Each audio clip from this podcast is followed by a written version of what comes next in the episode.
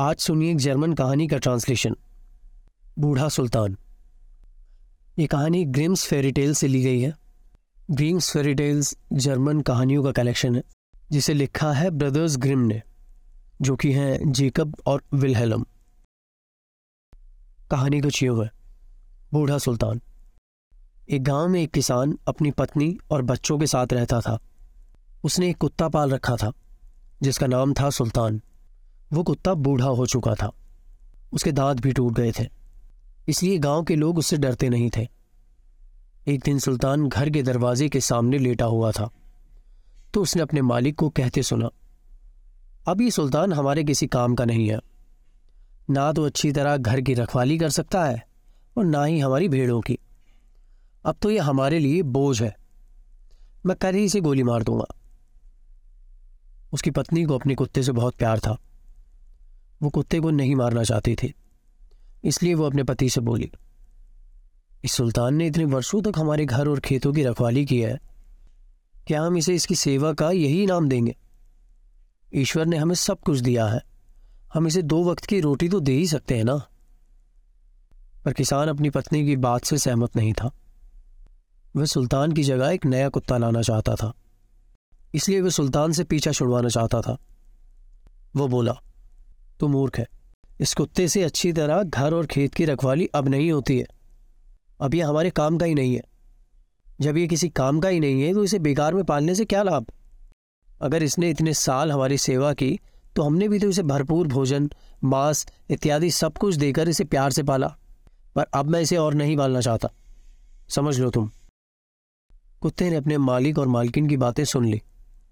अब उसे लगा कि कल तक उसका मालिक उसे ज़रूर गोली मार देगा। मौत से तो सभी को डर लगता है। अतः वह वहाँ से भागकर अपने दोस्त भालू के पास गया, जो पास के जंगल में रहता था। उसने उसे अपने मालिक की बात सुनाई और अपने भाग्य को कोसने लगा। तब उसका मित्र बोला, दोस्त, घबराओ मत। इस मुसीबत में मैं तेरी सहायता ज़रूर करूँगा। मेरे दिमाग में एक विचार है। अगर तू उस पर अमल करेगा तो तेरी जान बच सकती है। उसने सुल्तान को अपनी योजना बताई।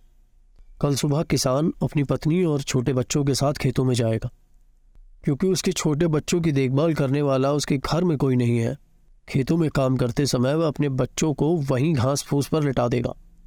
उस समय तो उस बच्चे की रखवाली करने के लिए बैठ जाना। जब मैं इस बच्चे को उठाने आऊँगा, तब तू भौंक भौंक कर मुझसे लड़ना और मुझे वहाँ से भगा देना। मैं बच्चों को वहीं छोड़कर जंगल की ओर भाग जाऊँगा। इससे तेरा मालिक खुश हो जाएगा और तुझे गोली नहीं मारेगा। उसे लगेगा, तू अभी भी भालू जैसे जानवर से उसके बच्चों को बचा सकता है। तो तू अभी भी जंगली जानवरों से उसकी और उसके बच्चों की रक्षा कर सकता है। सुल्तान को उसकी योजना बहुत पसंद आई। अगली सुबह तड़के जब किसान अपनी पत्नी और बच्चों के साथ खेतों में चला तो उनका सुल्तान भी उनके साथ हो लिया।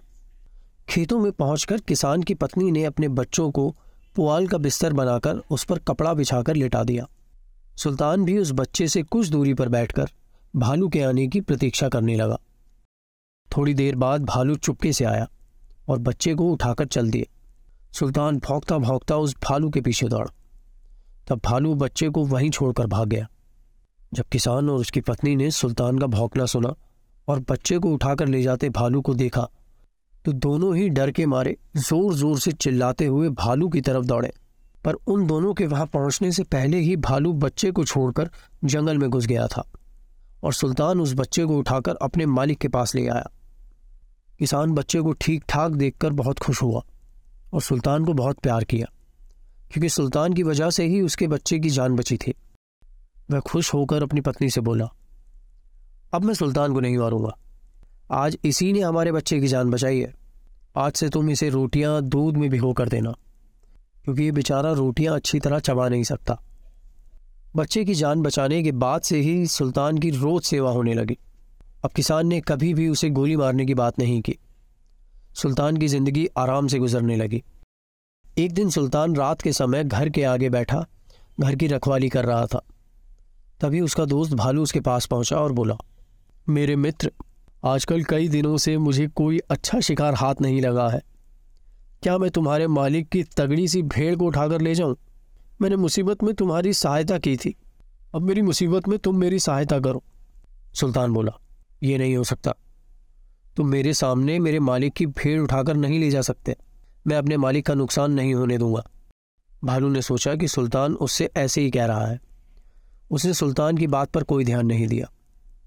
उस रात तो वह चुपचाप वहाँ से चला गया, पर अगली रात वह जैसे ही भेड़ों के नज़दीक पहुँचा, सुल्तान ने ज़ोर ज़ोर से भौंकना शुरू कर दिया। सुल्तान का भौंकना सुनकर किसान और उसकी पत्नी बाहर आए। तो भालू को अपनी जान बचाकर वहाँ से भागना पड़ा। भालू को सुल्तान पर बहुत गुस्सा आया। उसने सोचा कि सुल्तान ने उसके साथ गद्दारी की है। अब सुल्तान से इसका बदला लेना ही पड़ेगा, क्योंकि जब तक सुल्तान ज़िंदा रहेगा, वो किसान की भेड़ें कभी नहीं चुराने देगा। कुछ दिनों बाद भालू अपने साथ एक और भालू को लेकर एक अंधेरी रात में किसान के घर पहुँचा। सुल्तान ने जब भालू के आने की आहट सुनी तो भौंकना शुरू कर दिया। पर जब तक उसका मालिक उसका भौंकना सुनकर बाहर निकलता, तब तक दोनों भालुओं ने मिलकर सुल्तान को मार डाला। इस प्रकार वफादार सुल्तान ने अपनी जान दे दी, पर अपने मालिक का नुकसान नहीं होने दिया।